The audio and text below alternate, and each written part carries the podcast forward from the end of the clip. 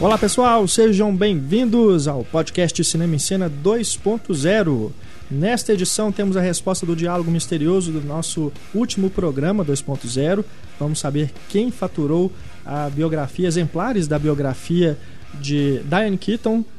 O livro é intitulado Agora e Sempre, é uma cortesia da editora Objetiva. Temos mais promoção neste podcast, o Diálogo Misterioso. Agora vem no podcast 2.0.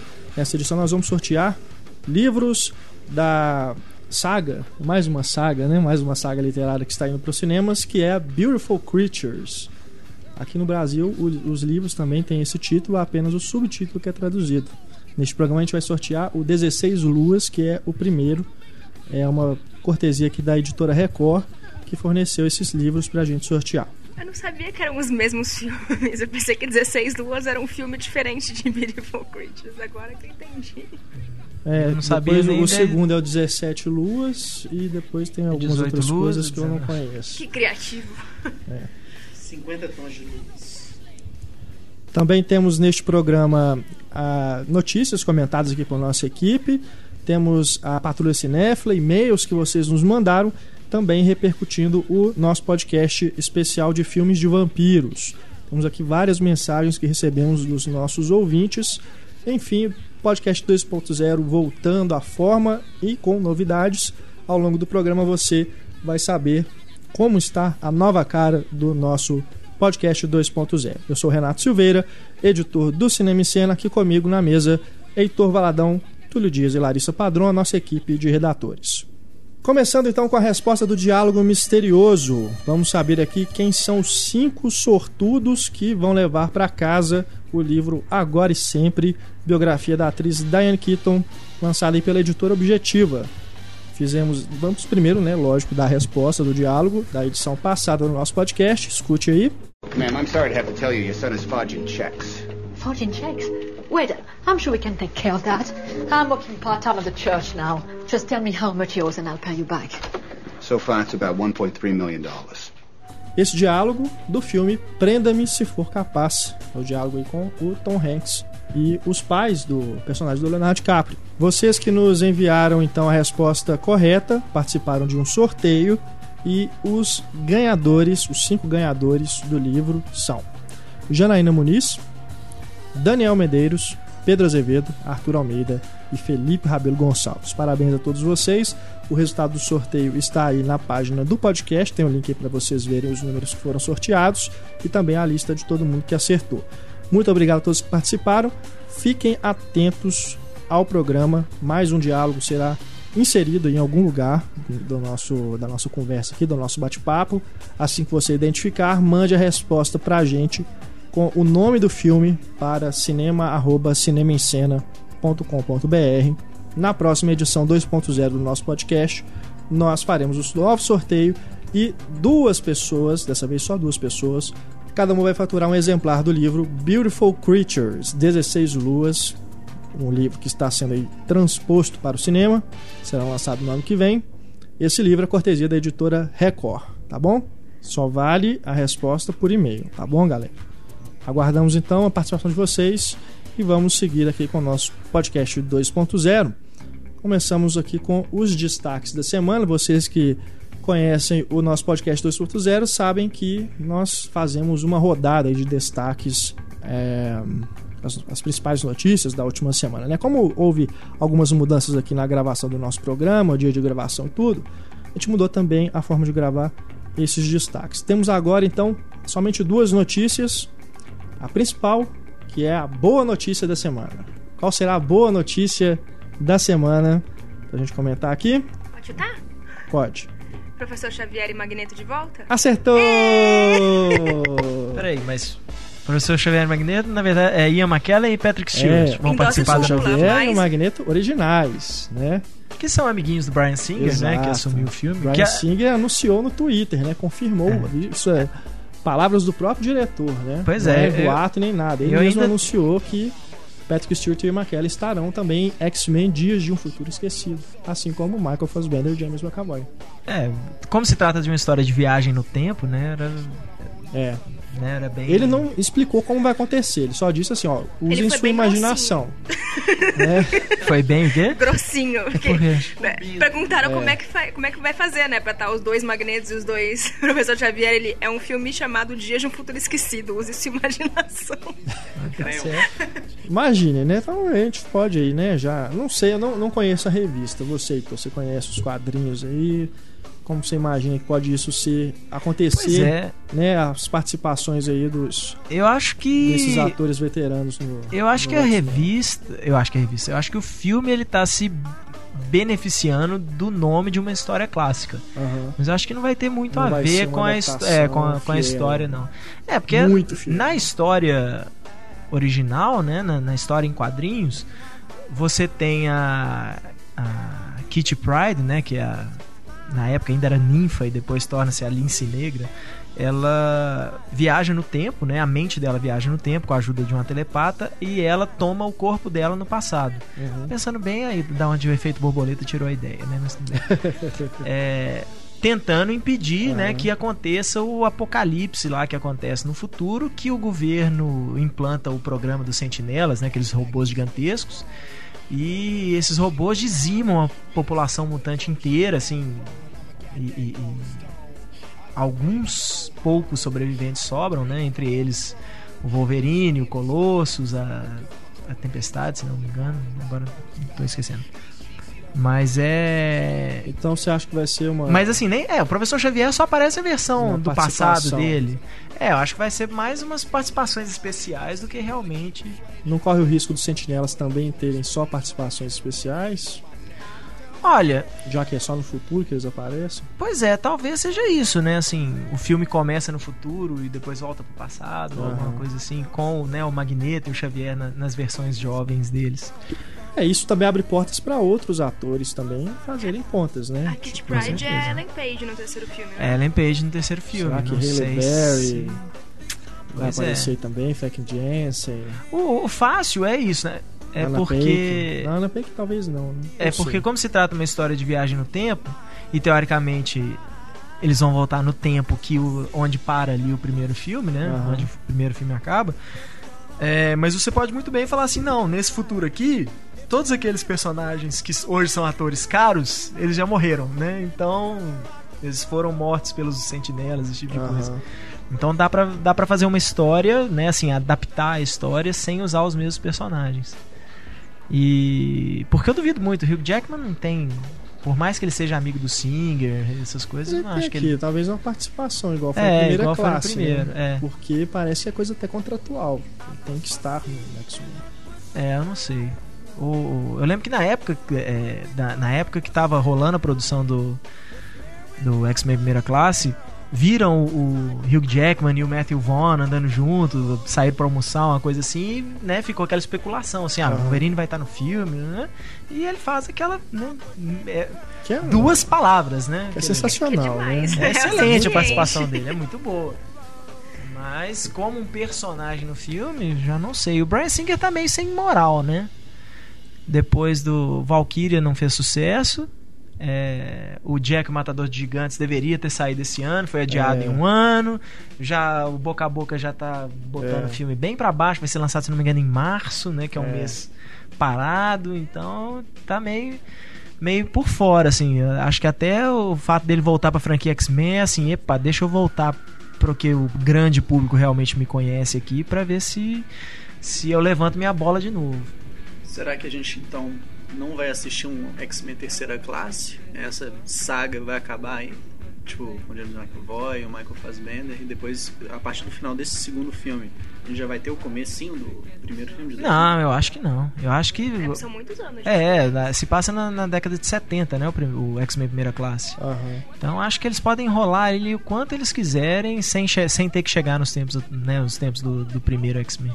Uhum. Que honestamente falando, o primeiro filme dos X-Men talvez seja o mais fraco da série. né? É um filme bem, bem meia boca. Não, eu não acho ruim, não. O terceiro. é, Eu o fico terceiro com o mais chato. terceiro, É. desconsiderando o Wolverine, né? X-Men Origins do Wolverine. Ah, não, é, não, tá, não, falo só da, todos, da, né? da franquia X-Men mesmo, assim, tirando o Aham. Wolverine fora. É, não. o terceiro, pra mim, eu, Eu eu acho. não acho uma Honestamente, bosta, eu acho os três mais ou menos o mesmo nível. Eu acho do- o X-Men do 2 primeiro, eu um pouco gosto. melhor do que os outros. Só a introdução com o Noturno botando pra foder dentro do, da Casa Branca já vale. Não, o segundo pra mim é filmaço, gosto acho, demais. Pra, eu- pra mim, disparado, o melhor filme do, dos X-Men pra mim é o X-Men Primeira Classe. Disparado, certeza, não, Pra mim disparado. também é o melhor, É. mas Também acho. o segundo pra mim também é um filmaço. E além do professor Xavier, ele confirmou também a Jennifer Lawrence e o Nicholas Holt. Estão retornando, né? É, a Jennifer Lawrence era carta já marcada, assim. É. Depois do sucesso dos Jogos Horazes, a, a, a Fox teve que bater o pé pra Lionsgate, né, assim, não fazer Jogos Horazes, que eles queriam fazer filmar tudo de uma vez. E aí a Fox falou, não, em janeiro ela tem que estar liberada pra fazer a continuação dos X-Men. Aí, se eu não me engano, foi um pouco adiado isso por causa da troca de diretor aí. Parece que a filmagem começa em abril, se eu não me engano.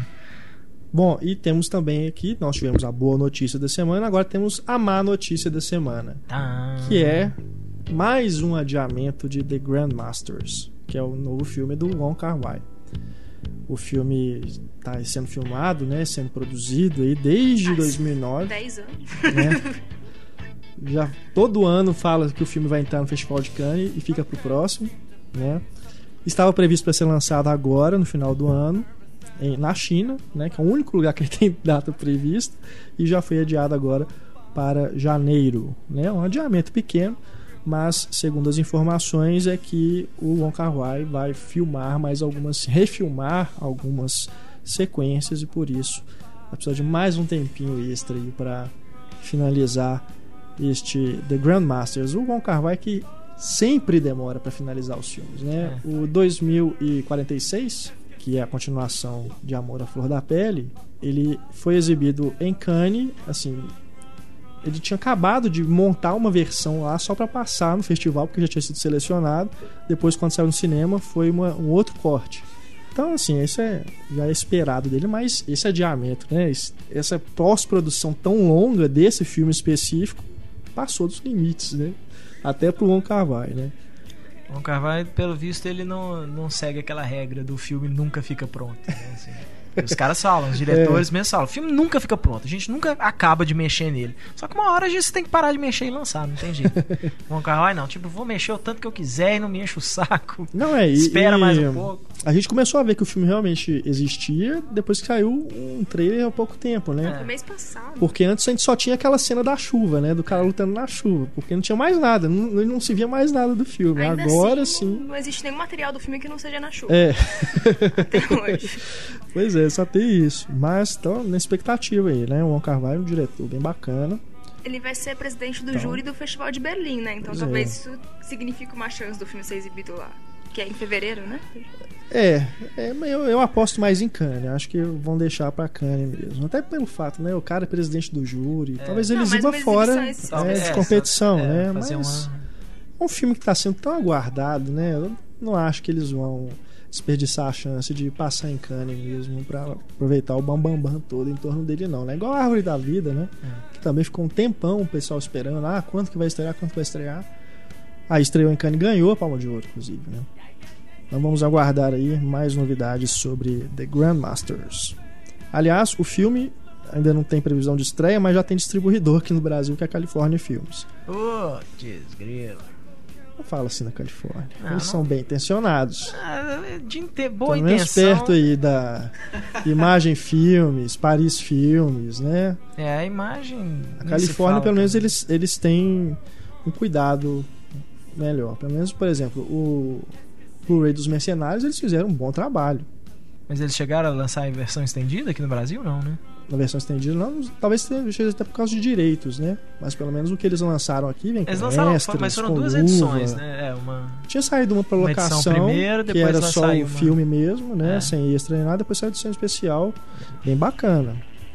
É, men menos mal a Califórnia. Porque a imagem filmes mesmo não dá pra entender, assim. Eles, eles lançam os filmes, é, é, continuam cortando os filmes, É. né? Passando de 2,35 por 1 Isso- pra 1,78. Isso que é duro de engolir, que né? é um absurdo. É, coloca que o, o, o Master é HD, mas não é o, ele, é o Master HD, mas não é o Master Lossless, né? O, o original assim do cinema que todo Blu-ray tem capacidade para Aham. de espaço para colocar um, um Master. Não, e eles pegam bons filmes, né? A Paris Filmes é a mesma, mesma coisa também. O The Master é da Paris. Imagina como que isso vai sair Vai aqui ser no o mestre. O mestre mesmo? É. Pois é. Eles também já deram um título português do Silver Lining Playbooks, que vai ser O Lado Bom da Vida. Uau! Mas traduz Silver Lining Playbook aí, vai. É, aqui no Brasil, não- chance pro aqui no Brasil não existe a, a- a silver lining, né? Essa coisa do silver da nuvem, né? Every, every black cloud has a silver lining. Aqui no Brasil a gente não usa essa expressão. Pois é. é. Então É, é, tem- é isso, tem- é essa coisa de querer destacar o lado que é bom, até que difícil, é, é, não tá tão Mas ruim me não. Por exemplo, da Paris Filmes também. Sete psicopatas e um shih tzu. Era virou sete psicopatas e um E shih tzu. tzu. Eu O adorei filme o chama, nome. o filme chama Sete, Sete Psicopatas. Seven Psychopaths. Aí eles colocam aqui Sete Psicopatas e um shih tzu. De É porque, tipo, se a gente botar sete psicopatas, as pessoas não vão entender que é uma comédia de humor negro. É. né? Então a gente tem que ser mais. Pois é. Mais É, Ah, mas óbvio o In Bruges, no que é do mesmo diretor, virou na mira do Na chefe. mira mira do do chefe. chefe, né? Que esse também é em Bruges. É, em É. Bruges. É. É. ia ficar difícil, mas, pô, Sete psicopatas e um shih tzu é, tem previsão pra 7 de dezembro mesmo? 14 de dezembro. É. Então, vamos ver se não vai ser adiado, né? Mas ganhamos um shih tzu aqui no Brasil. Bom, vamos para a Patrulha Cinéfila. Patrulha Cinéfila também com novidades. Ela vai ser mais curta aqui no podcast e vai ganhar a versão estendida no site. Nós vamos ter a sessão agora Patrulha Cinéfila. Então, todos os e-mails, as mensagens que vocês nos mandarem é, reclamando, né, tendo problemas aí com sessões em cinema, mas também assim, problemas com DVD e Blu-ray, como a gente citou aqui. É, se você teve algum problema, recebeu um DVD estragado, o distribuidor não quis trocar, alguma coisa assim, sei lá. TV a Qualquer problema. Teve a cabo também, né? Vocês podem mandar as mensagens pra gente, a gente vai publicar a sua mensagem, você tem que, né, a partir do momento que você mandar pra gente, a gente vai perguntar, lógico, se você autoriza, mas a gente já vai estar considerando que você autoriza a Uhum. publicação daquela mensagem. E aí nós vamos entrar em contato com os responsáveis e vamos também publicar a resposta deles lá na página. Aqui no podcast a gente vai ler aí a principal, né, uma que tiver mais destaque aí das que a gente receber, pra gente, né, afinal de contas a Patrulha Cinéfila nasceu no podcast nós não podemos tirá-la daqui. Então nós vamos continuar com o quadro aqui, mas teremos a versão estendida no site, tá bom? Nesta edição aqui eu separei aqui o e-mail do Eduardo Garcia, ele é aqui de Belo Horizonte. E aparentemente temos uma boa notícia, pelo menos no Shopping Boulevard, a respeito de filmes legendados. Segundo ele aqui, andando lá pelo Shopping Boulevard, ele passou lá pelo cinema para ver quais filmes estavam em cartaz e viu que todos os filmes estavam legendados no Boulevard, exceto animações, né, os filmes infantis. Aí ele pergunta aqui, será que as coisas estão mudando aos poucos? Ah, eu espero que sim. Vamos esperar chegar a época Uma- de férias, uma né? Que aí vai ser o contrário, né? Que? Pois é, ele mandou um e-mail. Eu tava de férias, né? Esses e-mails eu, eu separei aqui no. Enquanto eu estava ausente, mas foi nesse período agora, né? Final de Uhum. outubro, comecinho de novembro. É, talvez É até pela falta de filmes- programação. né, Exato, assim. é. Eu acredito Mas- que chegar dezembro agora, vai entrar aí o Hobbit. Pode esperar que vai ter muita cópia dublada. Dublada, com certeza. A vida de Pi, né? As aventuras de Pi também provavelmente vai ter muita cópia dublada. E outros filmes também, né? Que chegam em época de férias. Ainda mais com esse nome, Né? né? As aventuras de Pi, velho. Criançada É. achando, olha, tem aventura no nome. É brincadeira. Tigre, mamãe, me leva! Então, Eduardo, eu acho assim, cara, que é realmente a época. Duvido que esteja, estejamos mesmo partindo aí para um período, né, uma época em que os filmes legendados voltarão a predominar. Mas É, principalmente que bom que pelo menos agora, quando você foi lá no cinema, tava tudo legendado, né? Com certeza. Principalmente considerando que a- as salas, elas seguem muito o que elas acham que o mercado quer, né? Igual você chega no cinema hoje, você tem pelo menos metade das salas ocupadas por Crepúsculo. Em, versão, em versões legendadas e dubladas, né? Mas então acho que não é, infelizmente ainda não é um sinal dos tempos. Ou então pode ser que, né, como o mundo vai acabar mês que vem, às vezes os cinemas estão falando, ah, que se foda-se, que deixa o quiser." povo, é, vou passar o que eu quiser, vou passar legendado e acabou. Aliás, fiquem de olho aí, porque pelo que eu vi das pré-vendas de ingressos do Hobbit, Legendado 3D vai ser difícil, viu? Parece que só sessões noturnas em alguns cinemas. Fiquem de olho aí, preparem-se, né? Mas tomara que não seja tão grave assim, não seja tão difícil ver o filme em 3D legendado, né? Eu fico te- E tentando. 48 frames ainda. Eu, né? eu nunca vi uma versão dublada do Senhor dos Anéis. Eu fico tentando imaginar como é que dublaram o Gollum, assim. Quer ver? Nossa. Não, não é assim.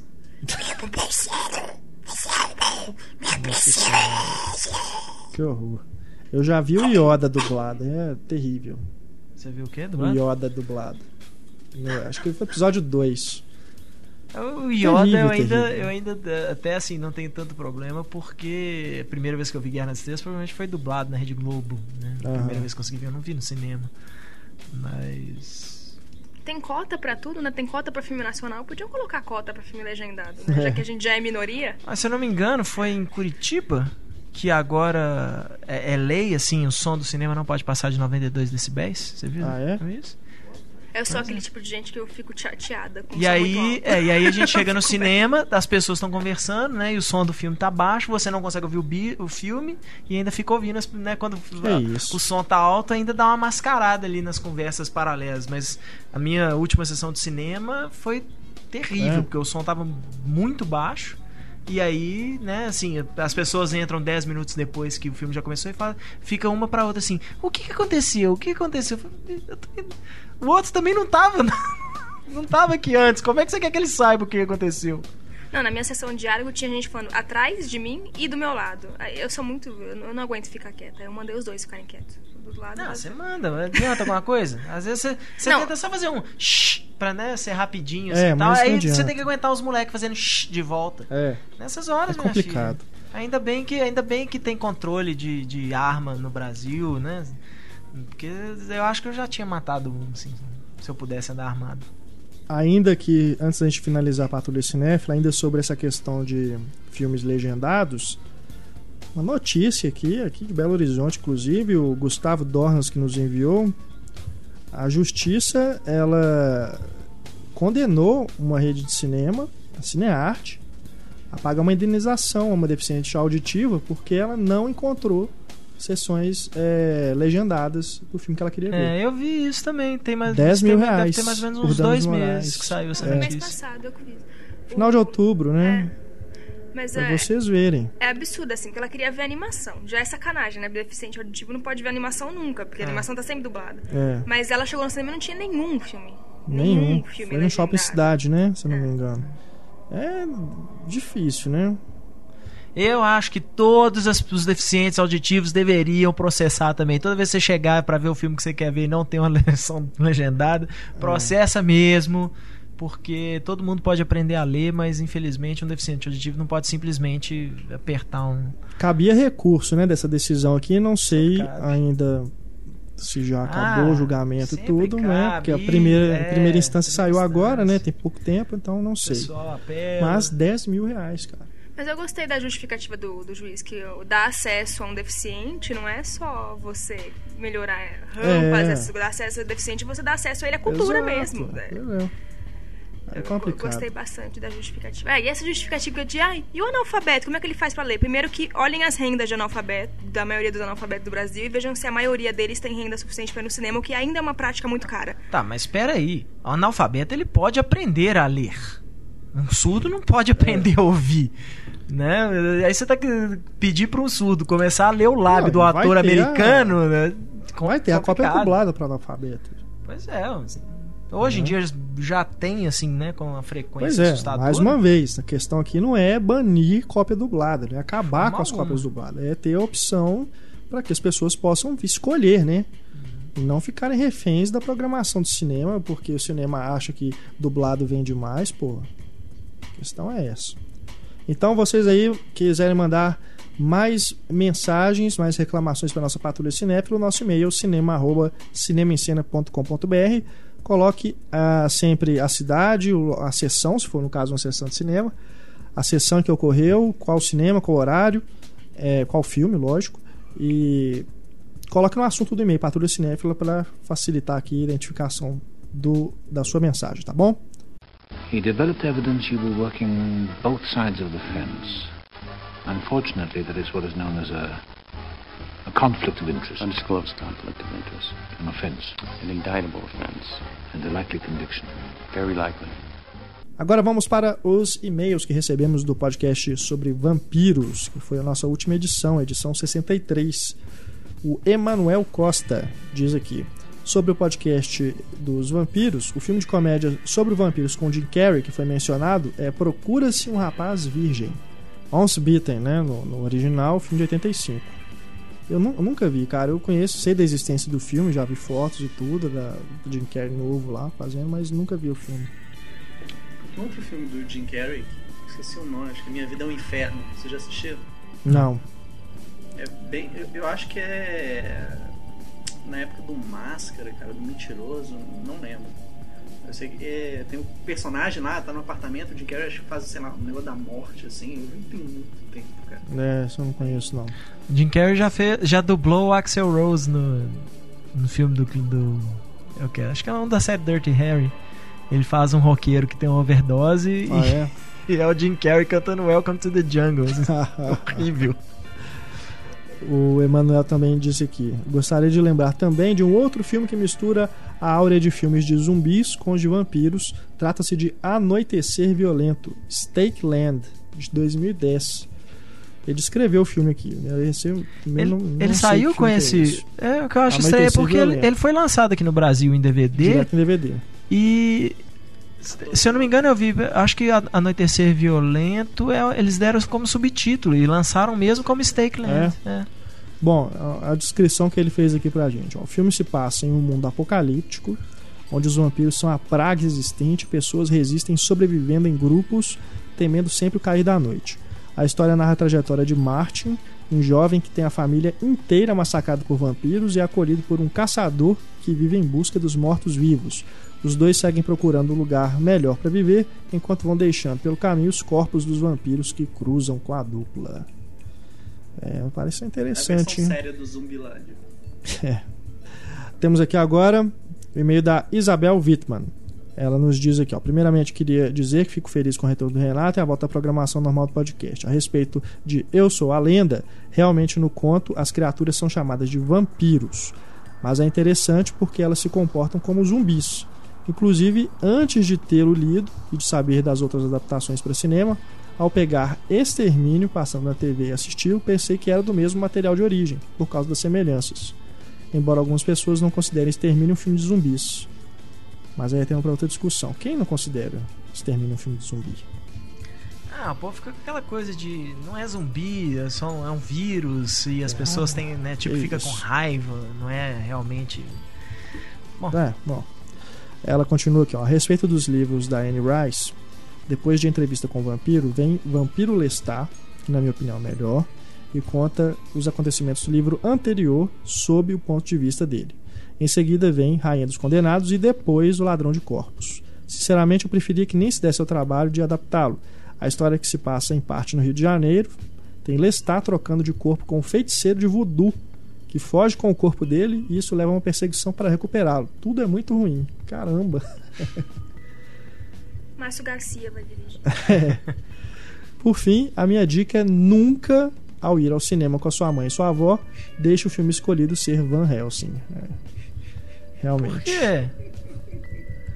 Ah, O filme é ruim, mas não ah, é ruim, mas é, é ruim, mas é bom, assim. Não, Heitor. Não mesmo. Ai, Me divirto. Eu acho extremamente problemático, mas já vi coisa muito pior que se leva muito mais a sério. Bom, temos aqui agora o Guilherme Dutra Tomasi. Muito boa a escolha do tema dessa vez. Mais uma vez eu ri sozinho no ônibus, com o pessoal olhando para mim. Mas só uma coisa a respeito da história do Túlio sobre a concepção do Drácula conectada com a de Frankenstein e o Médico e o Monstro basear-se em uma aposta entre os três.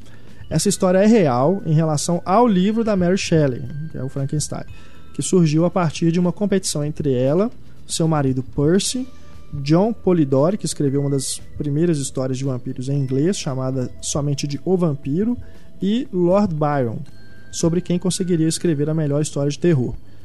tirando também o fato de que Shelley morreu em 1851, o Bram Stoker nasceu em 1847 e o Stevenson, que é o autor do Médico Monstro, em 1850, então eles não são contemporâneos.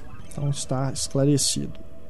O Guilherme ainda faz uma observação aqui. É engraçado ver que a Larissa gosta bastante de Deixe Ela Entrar, um filme onde crianças são assassinadas, mostrando tanto que ela gosta de pirralhos. E depois ainda menciona que queria dar uns tapas na Chloe Moretz. Não, eu acho a Chloe Moretz uma chata mesmo. É, Acho que ela é superestimada. Ai, ai. Ah, não é.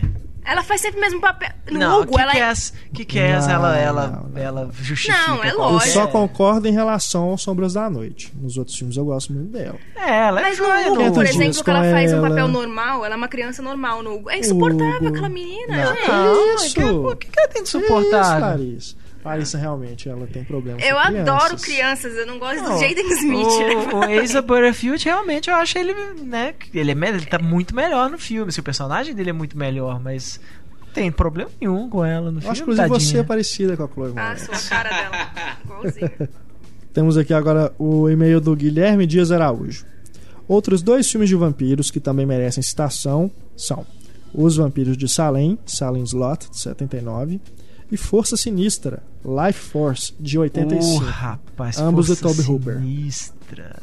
É, É, Toby é Hooper que é diretor do Massacre da Serra Elétrica. Fugi, sempre, sempre me foge o nome da, da atriz.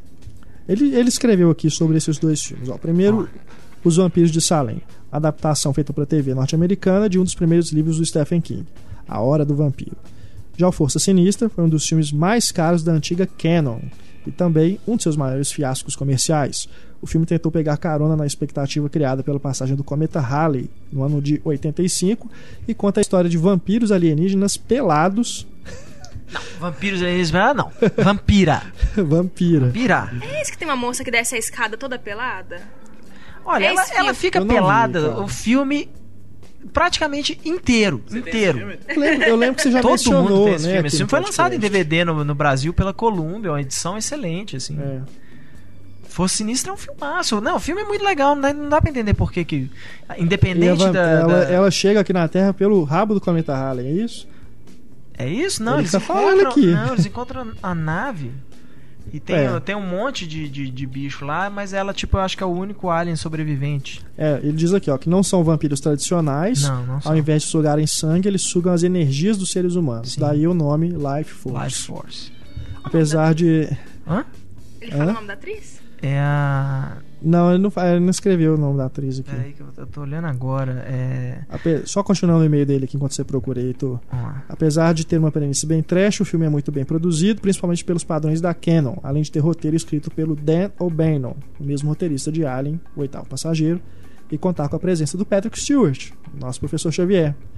Vale a pena procurar. Ela, eu esque, é, o nome dela, eu, eu sempre confundo com Anastasia Malte ou Natasha Kinski. Ela fez, depois ela fez, quem se lembra da refilmagem do Chacal, ela era a mocinha lá da a- teoricamente lá a namoradinha do Richard Gere, que é a Matilda May. É esse mesmo, eu vi uma cena do filme esses dias, ela desce a escada completamente pelada, assim. Não, ela, ela fica completamente o pelada já o filme está inteiro. anotando para É, procurar já- o filme, pra ver hoje à noite. Chego de chegar em casa. Só, só uma, cole... uma, Vai ver pelado. uma colocação engraçada. Como é que fã de Guerra nas Estrelas é foda. O Renato foi se referir ao Patrick Stewart e falou o professor Xavier. Não Aham. o. Como é que é? O personagem Jean-Luc. Picard. Pois é. Ah, o- A força está conosco. Ah, mas é porque Ah, mas é- X-Men é mais recente, É. né? Assim, Pô, mas a gente ele é falou de X, a gente, a gente falou né? hoje, né? Do, Será, cara? Eu acho que o professor Xavier superou aí, um personagem mais famoso do Tá bom, ele é o dublador do Stewart. Ted. O dublador não, o narrador do Ted. Demorou. Ah, ele é chapa, pelo visto ele é Eu chapa acho, do Seth cara. MacFarlane porque ele participa do American Dad. Eu acho- É, porque ele não continuou, né? O, o Star Trek ficou pra trás, né? O que ele É, fez. Star né? Trek agora ficou pra trás. Assim, geração, com todo né? respeito, não estamos É. não falando que a série é nada disso. É. Mas o fato de agora ter uma nova tripulação na, na Enterprise dificulta para um, pra um novo público conhecer a Enterprise, É. principalmente uma Enterprise intermediária, porque a clássica mesmo ainda é a do Capitão Kirk. Né? Então, quando ele foi contratado pra fazer o X-Men, ele falava: ah, o Capitão Picard do É. Star Trek vai ser o Professor Xavier. É, Agora, agora todo é mundo fala o professor Professor Xavier. Xavier. Essa, essa nova geração de, de fãs de cinema, quando elas descobrirem Jornada nas Estrelas, a no- nova geração, ó, é. É. o professor Xavier, né? É. Mais novo, tipo, ma- mais novo, mas já É, careca. Esse cara nunca teve passou, cabelo, né? Só que, continuando aqui o, o e-mail do Guilherme, ele manda mais algumas observações aqui, ó. O terceiro drink no inferno conta com a presença da Sônia Braga, Sim. com uma cafetona do bordel de vampiros. Cafetina, né? Cafetina, né? Cafetona. Cafetona é mais legal o nome, né? Mas. Cafetina. Tem que pôr mais respeito. É. né? Um vampiro do Brooklyn não é do John Landis. Não? É do Wes Craven. Ah, eu sabia que era de um diretor bacana dos anos 80. O filme do John Landis é Inocente Mordida. Que é um. Esse é um filmaço. Mistura vampiros com a máfia italiana. É, infelizmente a gente esqueceu de falar dele, mas é um filmaço Inocente Mordida. É. É aqueles, aquelas pequenas pérolas que saiu aqui direto em vídeo, ninguém viu tal, mas é muito legal com, com a Anne Parrillo e o Anthony LaPaglia e o Robert Loggia. Muito legal.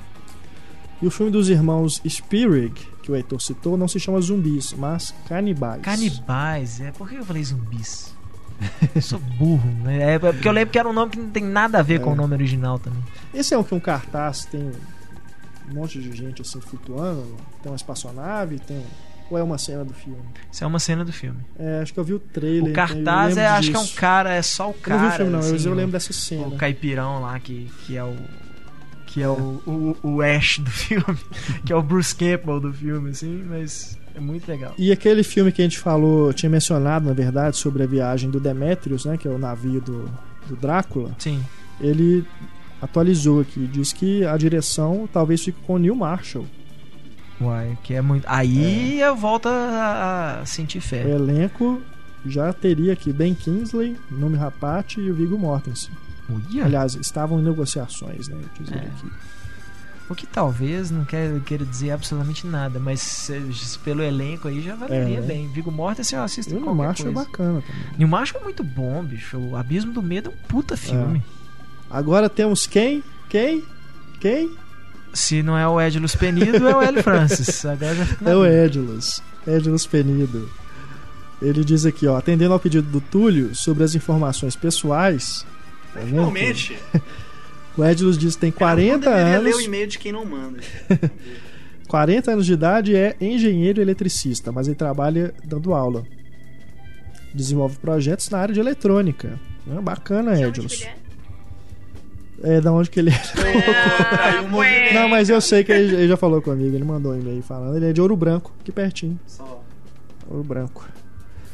Bom, sobre os longas de vampiros que vocês citaram, além de Deu a Louca nos Monstros, outro filme sobre o encontro de criaturas como vampiros, lobisomens, múmias, etc., é uma animação stop motion de 67 da Reikin Bass, que eu gosto muito, chamada A Monster Festa do Monstro Party. Maluco. É.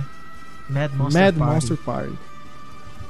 Num dos filmes citados pelo leitor, Amor à Primeira Mordida, acho que deveríamos ressaltar a performance de George Hamilton como vampiro. George Hamilton, eu tentava lembrar o nome dele, não conseguia, que fez já o que ele estava Zorro. no auge da sua canastrice. É, e fez aquele filme do Zorro também, que era o, o do Zorro The Gay Blade. Exatamente, que era divertidíssimo também. Tinha o Zorro, né, todo sério e tal, É. sei o quê. E o irmão, o irmão dele, que era todo. Isso. Vou usar a palavra bichoso, mas é porque ele, aí ele usava uma roupa de Zorro cor-de-rosa, com uns, uns frufru no Ai. chapéu, assim e tal. Só que ele era um tremendo Aham. espadachim também. Né? Valeu, Edilus. Pelas lembranças aqui, o Edilus sempre traz né, contribuições bem bacanas aqui. Os filmes que a gente Olha, deixa passar. tem os nossos outros, leit nossos outros leitores ouvintes, tem que começar a mandar e-mail pra ele, pro o Edilus não levar a fama sozinho. Então, Hélio França tem que voltar, Daniel Rosa, o É. Fábio, como é que é o sobrenome dele? Fábio Rocha. Pois é. favor. Acho que aqui chamava As Duas Faces do Zorro, esse filme. Passava muito na Rede Globo. O título dele só Madrugada. tá piorando a situação, velho. Temos aqui agora o Pedro Silva. O Pedro Silva também nos escreve bastante. Indo um pouco pro lado dos videogames, tenho muito receio de como o Paul W.S. Anderson vai estragar o Castlevania. Esse é aquele jogo bacana, né? Um jogo clássico aí, eu lembro, lá da época do Nintendo de 8 bits, tinha o Castlevania, já tem versões É, modernas. Eu jogava né. Castlevania, eu acho que foi no projeto meu antigo Dynavision mesmo. 2.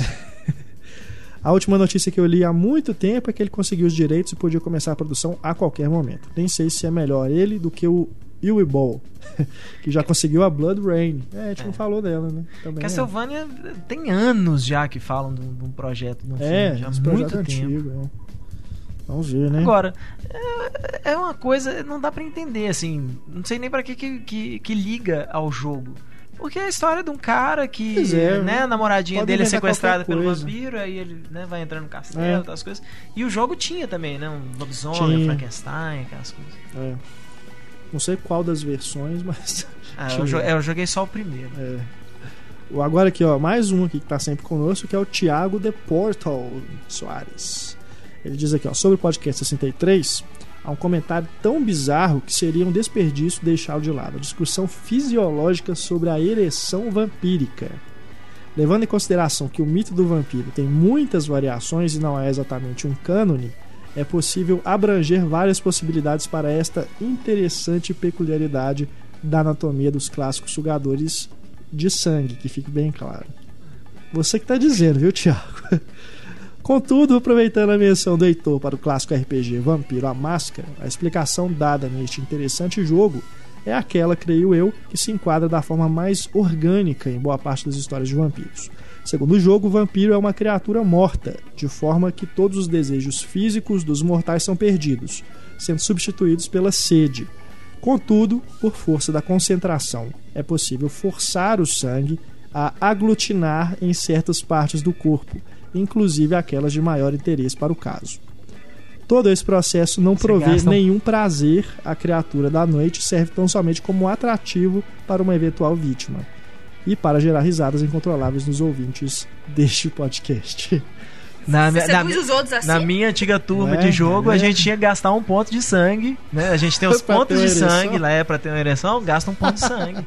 Boa. É o mesmo, mesmo ponto de sangue que gastava pra poder usar os seus poderes, essas coisas e tal. Você É tinha que. mesmo? É, ué. Isso, é. Meu mestre fazia Que isso, vai viagem, gastar um Blood Point. Ah, quer, quer fazer sexo aqui? Vai gastar um ponto de sangue então. Muito bom.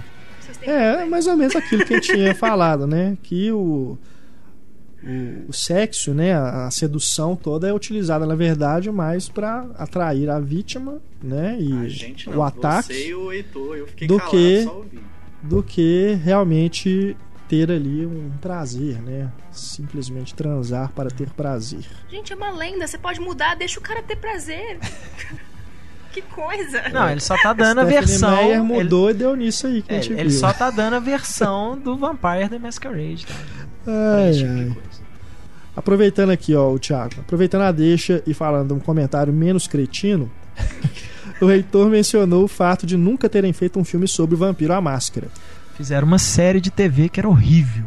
Acho que é essa mesmo que ele está se referindo aqui. Acho que ela chegou a ser exibida no Brasil, É. num, canal da TV a cabo vagabundo aí. Segundo ele aqui, chama Kindred, The Embraced, de sim. 96. Esses criaram a desculpa, não lembro a desculpa fedorenta que eles, que eles criaram lá na época, para os vampiros poderem andar de dia, porque os caras não tinham nem grana pra filmar de noite, assim, de tão vagabunda que era a série. Acho que são seis Né? episódios só. É É, não, coisa. diz ele aqui que é, o orçamento era tão baixo que restringia o número de tomadas noturnas, eles tinham que inventar umas desculpas para os vampiros poderem sair É, de dia. Pois é. É cheio os vampiros de dia lá. lixo. Você fala, pô, Meu Deus. É isso aí, valeu. Valeu, Thiago, pela sua mensagem. Hora aqui do flashback, temos duas mensagens pro flashback. Primeiro, Roberto Siqueira. Ele lembrou aqui do podcast dos clichês. Ó, lá pra trás, podcast 35. Bacana, né? Pelo menos tá. O pessoal continua ouvindo aí os podcasts que estão aí, né? A gente fez aí mais pra trás, aí no ano, uns meses atrás. Diz aqui o Roberto. Ao falar sobre os clichês que mais irritam, o Pablo Vilaça citou a cena inicial de Missão Impossível 3, afirmando que esse tipo de desonestidade lhe desagrada.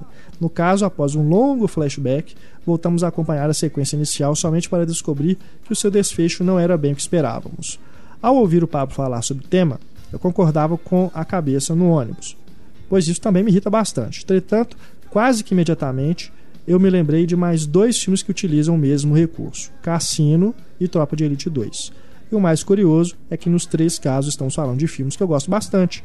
Portanto, ainda que seja um recurso apelativo, pelo visto ele não prejudica tanto a narrativa assim. Gostaria de saber o que vocês acham a respeito. Acho que depende da abordagem. É, no, no caso aí do Missão Impossível 3, é realmente você acredita naquilo lá porque é o que está sendo apresentado na tela. No caso do Tropa de Elite 2, a introdução, que é possivelmente a cena que ele está se referindo, a gente tem apenas o Capitão Nascimento, é, ali já coronel, né?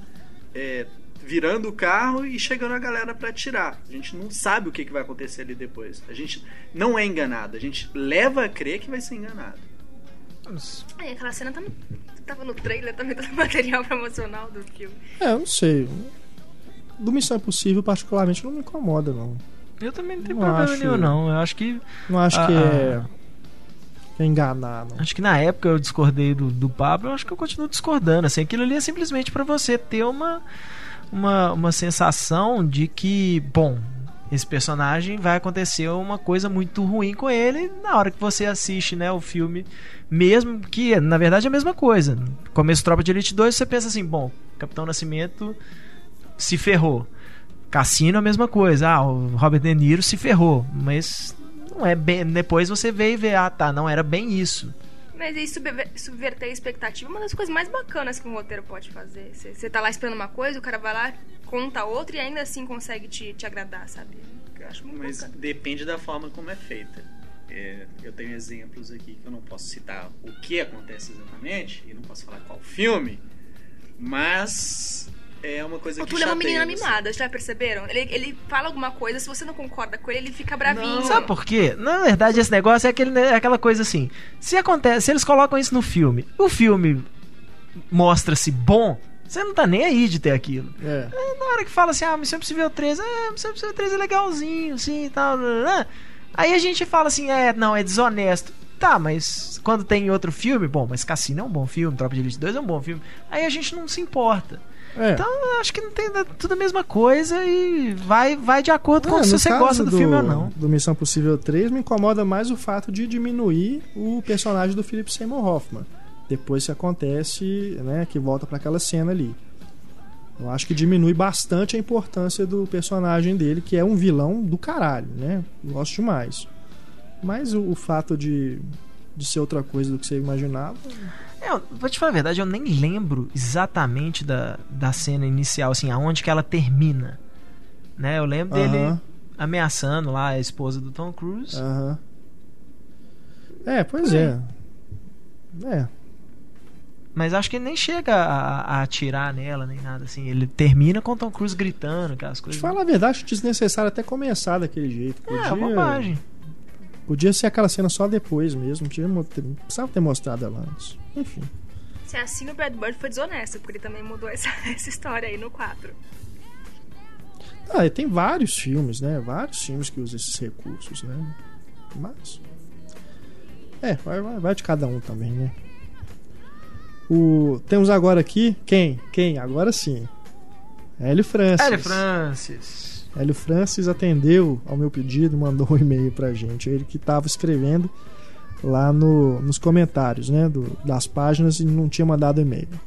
Valeu, viu, Hélio, pelo, pelo seu e-mail aqui. Ele diz aqui, ó. Ele pediu, inclusive, para eu não levar o diálogo misterioso comigo para as férias. Porque já virou parte integrante do podcast e sentiu muita falta. Deve ser por isso que ele fez, então, o, o diálogo, diálogo misterioso pirata, né? Segundo ele aqui lá nos comentários. Ele comentou aqui, ó é, sobre o último podcast 2.0. O Heitor não foi tão infeliz no- nos comentários sobre as mulheres pilotando vassouras, porque era justamente esse o motivo que as bruxas usavam o objeto, para disfarçar, pois era totalmente normal uma mulher ter vassoura em casa. Bolas de cristal e chapéus pontudos chamariam muita atenção. Agora aqui, ó, sobre o De Volta para o Futuro. Ele diz ele que não tem furo de roteiro. Não existe nenhum furo de roteiro na trilogia, porque na mitologia da cinesérie o tempo não se modifica instantaneamente. Quando o Marty evita que os seus pais conheçam, ele não desaparece instantaneamente. Ainda tem todo o tempo do primeiro filme para corrigir o tempo antes que ele se refaça. Só pra. Eu tava assistindo. Ó, tá vendo? É. Eu tava assistindo um documentário do Discovery, então desculpa se vocês não confiam no Discovery, mas essa semana sobre viagem ao tempo, é, um cientista falando que eles ainda não sabem se realmente se você conseguiria ter essa influência no tempo atual, você voltando no tempo. Entendi. Então, pode tanto ter, você pode tanto mudar quanto você não mudar. E é um cara que tá gastando milhões na Pois pesquisa. É, diz ele aqui, ó. Essa teoria cai por terra quando as fotos do túmulo e o papel escrito demitido desaparecem instantaneamente. é mesmo, né? Mas aí também já é querer demais. Pô, é, é foda, né, cara? Eu, eu já falei, cara, sobre furo de roteiro. Tem, tem coisas que realmente eu, eu relevo. Tem gente que gosta, né? Sim, gosta não, se incomoda mais, né, com algumas coisas e tudo, mas eu honestamente não essas coisas aí do do, do De Volta pro Futuro isso não incomoda não É, no final das contas, é, o- certos furos, né, assim, por mais que é uma coisa, chega a ser uma coisa que a gente fica pensando, assim, tão pequena, que você já tá curtindo o filme ali, aquilo ali não, não, não, te, não te atrapalha, né? Igual num caso, igual o efeito borboleta, que o filme não é grandes coisas mesmo, então você fica, você vê aqueles furos, porque você não tá, você não tá gostando do que você tá vendo. Então na hora que tem uma coisa que te incomoda, aquilo salta à vista. pois é é tem coisas que né que incomodam mais alguns É. tem gente que é mais exigente né o Pablo por exemplo tem coisas que ele não deixa passar mesmo né coisa de roteiro que depois só quando eu leio a crítica dele que eu falo assim ó nem tinha reparei. prestado atenção nisso Eu acho Mas, importante ser verossímil, mas é aquilo que o, que o Heitor falou, cada filme estabelece sua própria lógica. Pois é. Dentro da própria lógica, ele tem que ser verossímil, mas. Uhum. Bom, é isso, pessoal. Estamos chegando aqui ao final do nosso podcast 2.0. Também recebemos aqui e-mails do Roberto Siqueira. O... Olha, Roberto Siqueira a gente leu, né? Tiago Melo, o Vitor Sforne, Leandro Tonietti, Marcos de Oliveira, Leonardo Lopes, Túlio Moreira, Felipe Boamorte, Augusto Lívio, né? Mas infelizmente não dá tempo mais outras pessoas, né? Escreveram pra gente aqui, não vai dar tempo de ler tudo. Mas a gente agradece aí a mensagem, tá bom? Na medida do possível a gente responde também por e-mail aí para vocês não ficarem falando sozinhos. Antes de irmos embora, temos a música de encerramento. A música de encerramento, agora, cada edição uma pessoa vai escolher a canção pra gente finalizar. Eu, como eu nunca escolhi, né, mesmo na ausência do Túlio nas outras, nas outras edições, então eu escolhi para esse podcast 2.0, aproveitando a passagem da Joss Stone aqui pelo Brasil. Ela teve, fez o show em várias cidades, inclusive aqui em Belo Horizonte, tive a oportunidade de ir lá bem legal. E ela tem uma música na trilha sonora do filme Uma Manhã Gloriosa, que é Free Me. Vocês vão escutar aí então de fundo, é a música de encerramento do programa. Só complementando aqui, a, a Joss Stone também é atriz. Ela já atuou em Eragon. Péssima escolha, né? Para começar a carreira. Ela faz uma participação pequena como uma bruxa. Né? Só podia. É, ela também participou da, daquela série The Tudors. É, fez alguns outros trabalhos aí menores em televisão. E também que tem músicas dela no, em outros filmes, por exemplo, Quarteto Fantástico, Simplesmente Complicado, Bridget Jones no Limite da Razão, Alfio Sedutor, O Galinho Chicken Little e Um Príncipe em Minha Vida. Também, Ela também tem problemas pra É, escolher o filme que é ela verdade. faz. apesar do que Uma Manhã Gloriosa é legal. Mas Tem, Alfio é tem um legal outro também. dessa lista aí que eu gosto, É. mas eu não vou admitir. É, Bridget Jones, né? Não, eu gosto de Nancy Maia, já falei. Não, simplesmente complicado eu achei legal, é, eu gostei. Esse é o com a Mary Streep e É, o Alec e o Alec Baldwin, né? É, isso eu achei bacana. Bom, é isso aí. Então vocês fiquem aí com a Joss Stone. E voltamos então na próxima quinta-feira com mais podcast para vocês, tá bom? Agradecendo aqui a presença da Larissa, do Túlio, do Heitor, agradecendo a audiência de vocês. Escutem o podcast dessa semana também, o podcast dos filmes do John Carpenter, já está aí no ar. E na próxima semana a gente volta então com mais podcast 2.0 e mais debate também, tá bom? Grande abraço para vocês e até a próxima. Tchau.